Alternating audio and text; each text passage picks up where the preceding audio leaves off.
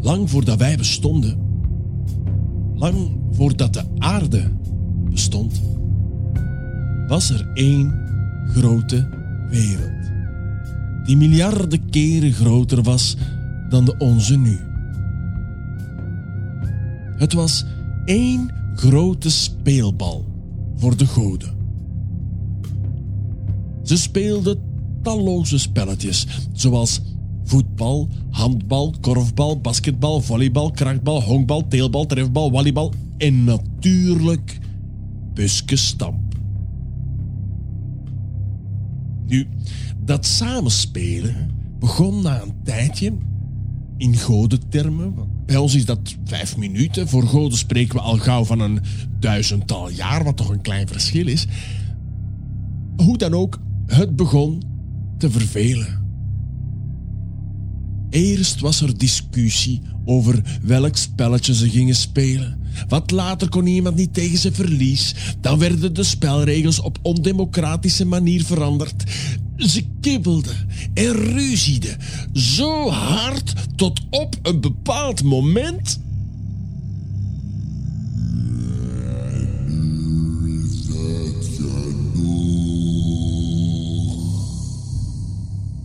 Moedergod zich kwam moeien.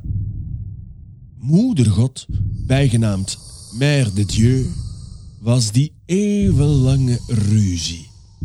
Beu. Maar dan echt kotsbeu.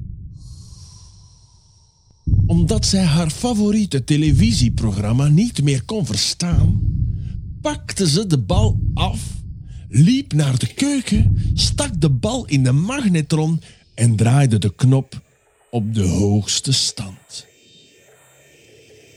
De bal werd warmer en warmer en warmer tegen zo'n hoge temperatuur dat het leidde tot wat wij allemaal kennen als de Big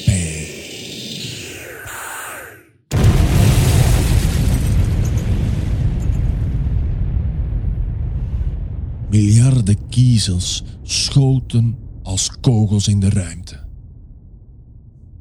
De goden keken verwees toe. Dat komt ervan als je niet kunt samen spelen en voortdurend ruzie maakt.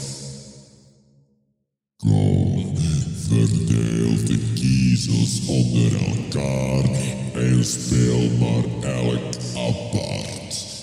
Dan kan ik op zijn minst op mijn gemak naar Stoel der kijken. En zo geschiedde het. Elke god verzamelde zijn zakje kiezels.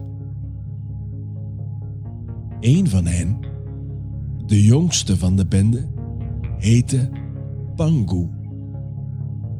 Hij was de traagste en de zwakste en moest zich tevreden stellen met de overblijfsels. Een hand vol steentjes. Maar wat niemand wist, was dat hij dat helemaal niet erg vond. Hij koesterde elke kiezel, schilderde ze in een andere kleur en gaf ze een naam. De blauwe kiezel, niet eens de grootste, kennen we allemaal.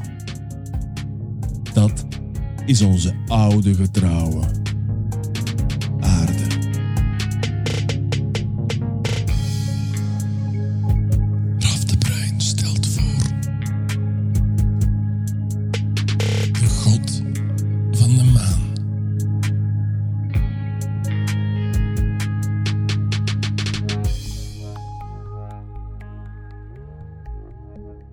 Enkele duizenden jaren geleden, ergens in China, woonde een jager, Yala, samen met zijn vrouw hoog in de bergen.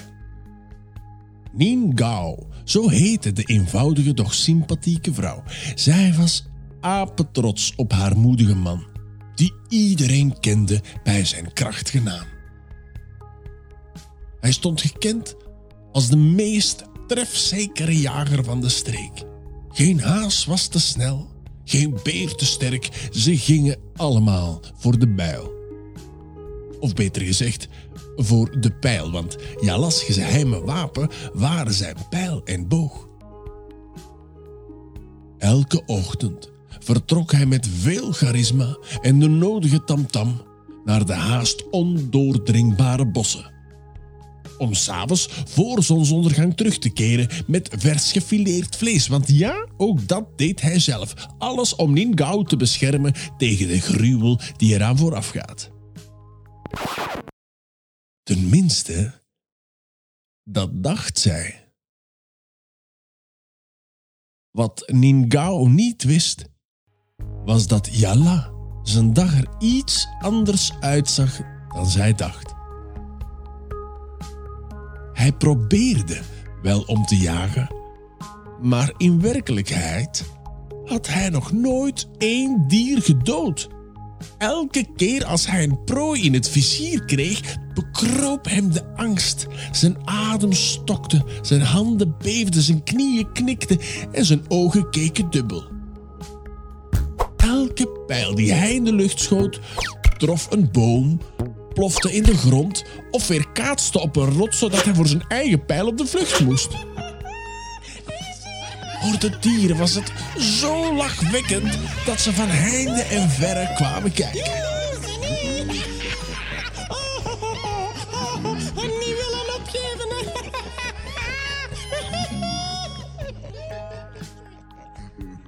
Elke middag gaf Jalla er de brui aan.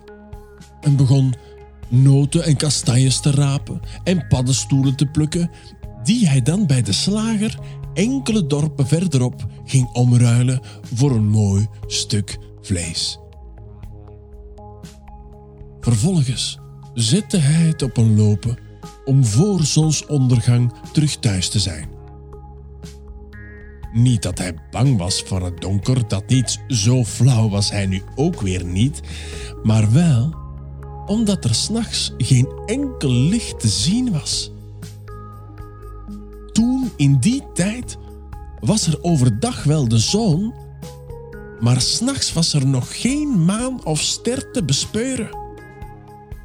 Kwam je niet op tijd thuis, dan kon je wachten tot zonsopgang, hopende dat er geen beer of wolf tegen je aanbotste.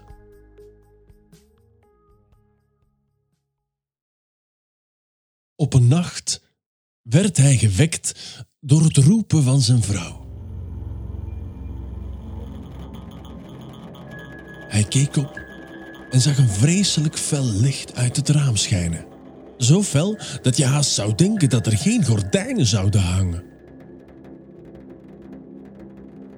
Plots drong tot hem door dat zijn vrouw in gevaar kon zijn. Hij worstelde zich uit de lakens, liep de slaapkamer uit en vond zijn vrouw aan de voordeur.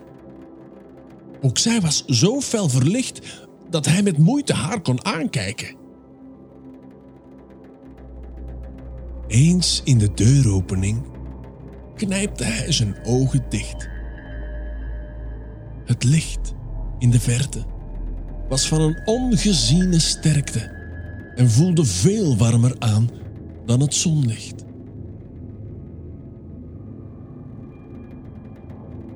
Maar het leek er allerminst op.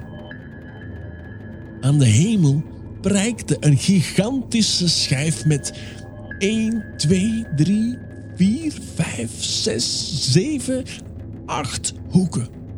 En vele pulten en bobbels. Zoiets lelijks hadden ze nog nooit gezien. Pas tegen zonsopgang verdween de schijf achter de horizon. Sindsdien keerde het ding elke avond terug en nam het de plaats van de zon in. Je zou denken, sindsdien is het nooit meer donker, wat alleen maar positief is, maar niets is minder waar. Mens en dier, boom, bloem en plant, ze leden allemaal onder de gevolgen van dat achthoekig monster. Raf de Bruin stelt voor.